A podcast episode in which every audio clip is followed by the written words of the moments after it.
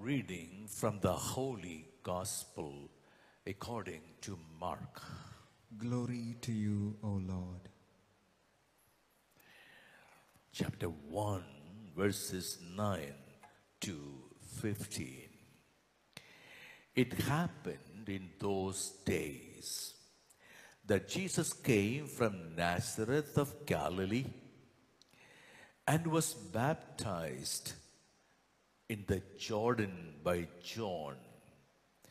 On coming up out of water, he saw the heavens being torn open and the Spirit, like a dove, descending upon him. And a voice came from the heavens, "You are my beloved Son. With you I am well pleased." At once the Spirit drove him out into the desert, and he remained in the desert for forty days, tempted by Satan. He was among wild beasts, and the angels ministered to him. After John had been arrested, Jesus came to Galilee, proclaiming the gospel of the Lord. "This is the time of fulfillment.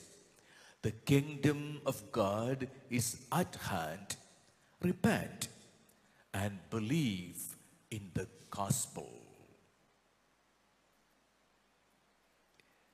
The gospel of the Lord. Praise to you, Lord Jesus Christ. Please be seated.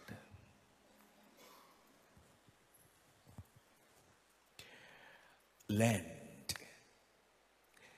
is the holy liturgical season of repentance. The church is inviting all of us to turn to the Lord, turn away from the ways of sin, and accept the kingdom of God.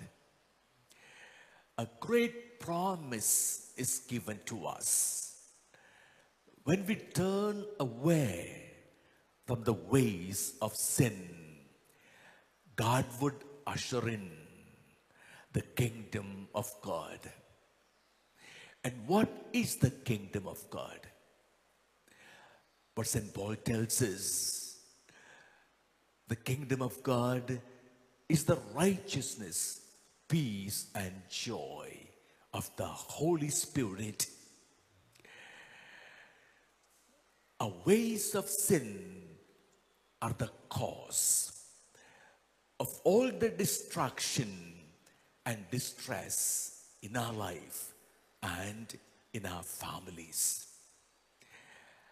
And the church is telling us, when we turn away from sin, there will be the fullness of grace and the fullness of peace and joy in our hearts. And therefore, repentance is offered to us as the way of the fullness of life. This holy season of Lent begins with the sacred service of the ashes.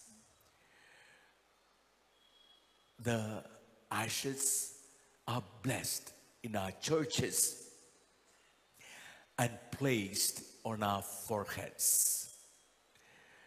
What is the meaning of this sacred service of the ashes?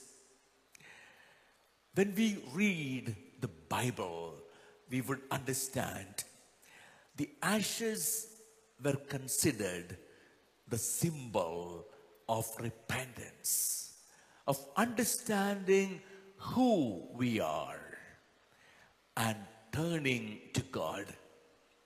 From time immemorial, man knew who he was. Abraham tells God, Genesis chapter eighteen, chapter eighteen verse twenty-seven, O God, I know who I am. I am only dust and ashes. Before you, O God, I am only dust and ashes. There's nothing permanent in me. I'm just a passing reality. And man knew if he lives only for this world, man will pass away forever. But if man lived for God, man would live forever. That sort of a realization urged man to live for God. And that's how ashes became a symbol of repentance. Let me share with you two experiences of mine. One experience a friend of mine shared with me a few years ago. This friend told me what he said was a very striking experience of his. He went for a cremation of the father of his companion. This father of his companion was a well-known political leader. This political leader was a powerful man in that part of the city. And he became very powerful, politically influential. And he almost reigned as a king in that area. Powerful, influential. He would get anything done for those who supported him. Known to be a very corrupt man. If anyone opposed him, he would do away with him. That sort of a powerful man. And he made a lot of money, bought up property, and built mansions. And even during his lifetime, his sons began to fight over the riches he made. Then he became sick, and even on his sick bed, his children began to fight. And he died as a very sad, broken, angry, distressed man. Of course, when he died, it was a solemn burial, cremation. And after the cremation, they are waited, and the person in charge of the crematorium brought a little urn with the ashes. And even when the ashes were brought, there was a fight. Who should take that urn of the ashes? My friend told me, I was wondering, after all the big, solemn procession, the big name and fame and riches, that's all what remained. A handful of ashes. That's what the fame and name and riches ended up. A handful of ashes. A man who established a kingdom ending up in distress,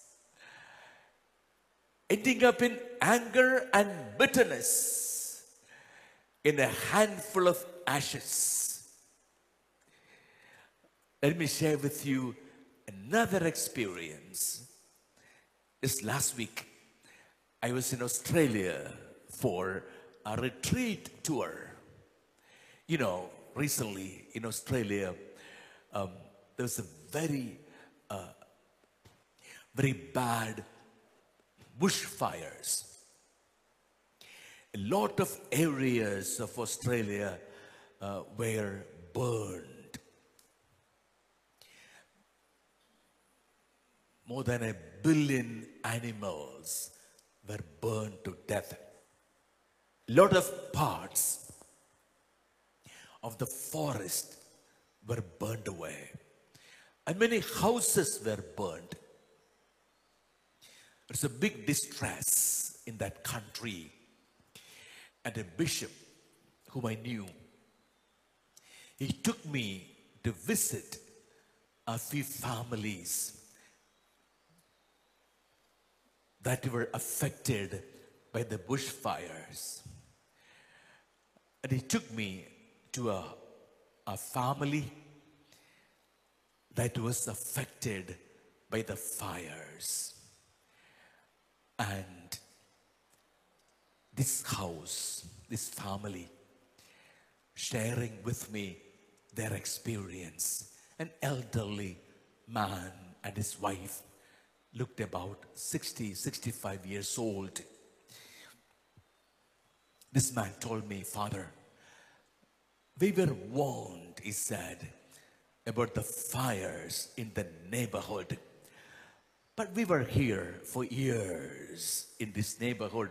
We never thought we, we had a danger, though there was a warning. And the fires were in the, uh, in the hills nearby. And suddenly there was a wind. And the wind turned the direction of our side. And the wind became very strong. It was like the flames came flying into our direction. And the houses nearby began to burn." And I knew the fire was coming our way. The two of us, I held onto the hand of my wife. We could not take anything from our house. Immediately, there was from the loudspeaker a warning, "Run away." All that I took, I could take, was the crucifix. I used to pray with in the evenings. I took it. I, I held on to my wife and ran away from the house. I stood at a distance and saw our house blazing. Our house we lived in for the last twenty years. In a few minutes' time, everything became ashes. And a few hours by evening, when it became dark, the two of us came back. And we saw a few structures, all in ashes. I could not do anything about it. And he held on to his wife and to the crucifix. And he said, "Father, all my life, all that I earned have become ashes." And he held on to his wife and said, "But Father, I have my God, I have my wife." And the drops of tears rolled down his face and fell in those ashes. And then there was a smile on his face, and he said, "Father, ultimately I realize all I have is Only my God and my wife. That's all what matters, isn't it, Father? That's all what matters. Everything will pass away. And that smile remained for a long time, even when tears were rolling down his eyes and falling into the ashes. You know, my dear brothers and sisters, I was praying over those ashes and those tears and that smile. A smile of faith. Everything is burned up. Everything is destroyed. But in the midst of, in the midst of destruction, there's a hope. There's a faith. I have my God. I have my wife. That's all what matters. Relationship.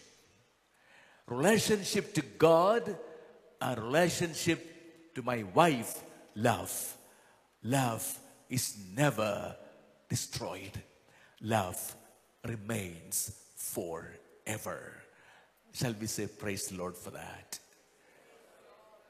My dear sisters and brothers, you know, when we speak of ashes, we should never misunderstand the sacred ceremony, sacred service of ashes. Ashes should not mean that life is meaningless or futile. No, no. Life in the world is very meaningful. Life in the world is beautiful. But what makes life in the world futile and meaningless is when we live our life only for this world, to enjoy the pleasures and luxuries of this world. But I want to build a life, but I want to build a city on this earth, forgetting God, ah, then life in the world becomes sinful. Life in the world becomes meaningless. There will be distress. There will be bitterness. There will be anger. There will never be a smile on our lips. But when I live for God, well, there will always be a smile, because God is the meaning of our life. God gives meaning for everything. And that's what ashes would remind us. We would know there were moments in our life, moments of sin, when we forgot God, when we rejected God, going after the pleasures of sin. And that's what ashes would remind us.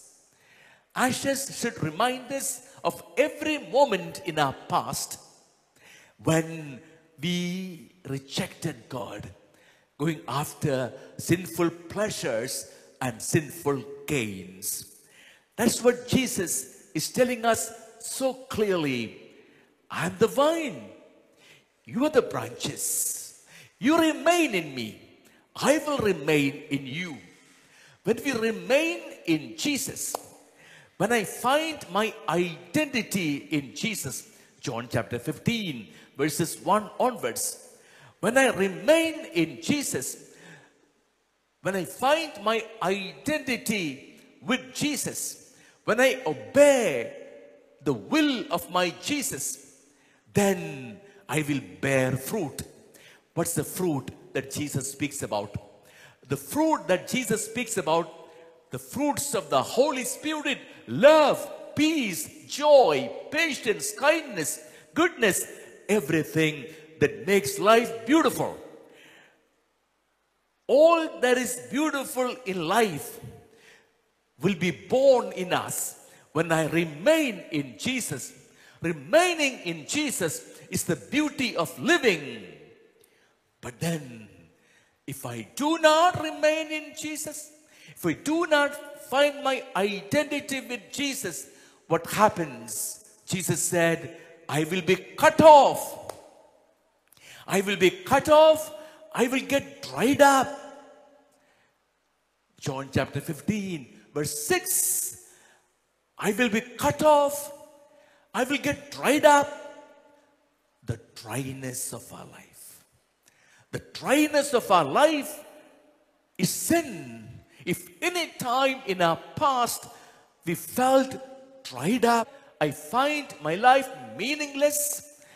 I find my relationships getting dried up, getting strained. I find no joy in my heart. I'm not able to pray. I find my relationship with my God empty. That means I'm running after the pleasures of this world. And that's exactly what the church is reminding us. I need, I need to repent. I need to make a very honest soul searching and come back to the Lord. Come back to the Lord and tell him, Lord, here I am. I have sinned. I have sinned. The gospel we read today is very meaningful. Jesus, coming from Nazareth to begin his public ministry, and he stood in a line to be baptized. What did that mean? In fact, John the Baptist said to Jesus, I should not be baptizing you. It is you who should be baptizing me. But Jesus said, let it happen now. Why did Jesus stand in a line to be baptized by John? Jesus was not sinful. The baptism of John was the baptism of repentance. Jesus stood in a line with the sinful people to identify himself with the sinful humanity, taking upon himself all the sin of the humankind. Jesus stood in a line to be baptized by John. That's when heaven was opened. The Holy Spirit descended. And the Heavenly Father's voice, you're my beloved Son. The Heavenly Father was so pleased, was so pleased at that moment with his Son. The Son of God taking up his mission, his mission of the Savior, his decision to save the world. That's what Jesus came for, to save the world. And the Heavenly Father, so pleased with that moment, Jesus took up his mission, and the Holy Spirit descended upon him, anointing him for his mission. And then Jesus was taken to the wilderness by the Spirit. He was tempted, as all of us are tempted. He allowed himself to be tempted. And Jesus won decisive, definitive victory over Satan. Get behind me, Satan, Jesus said. Get behind me, Satan. A victory Jesus won for every one of us. He won victory over Satan. And then Jesus came out. Jesus came out to proclaim the good news. And what was the good news? Repent. Repent. Turn away from the ways of sin. Turn away. As Jesus once and for all turned away from Satan. Jesus is asking us, I'm with you. I'm with you. Turn away from the ways of sin. I'm with you. And we, we join Jesus today. In the season of Lent, we join Jesus. We obey the command of the Lord. We turn away from the ways of sin and turn to Jesus. Accept Him as the Lord and Savior. And we begin the season of Lent with great rejoicing. It is not a season of sadness. No, no, no. It's a season of great hope. We are declaring a battle against Satan. But with a great hope, we will win. Satan is a defeated enemy. He's defeated by Jesus. Jesus won a definite victory, and we will. With Jesus, we will win a definite victory over Satan. Whatever, whatever ways we were defeated by Satan in the past, we will not be frightened. We will not be desperate. We will take up that battle over Satan in the season of Lent. Whatever sinful habits, whatever sinful ways we, we are living, we will declare a fast, a battle against the ways of sin, and we will win this battle against Satan with that message of hope. Let us begin the season of Lent, and Jesus is with us, and the Holy Spirit is there for us. Let us enter into the season of Lent, and let us be sure of this victory that the Lord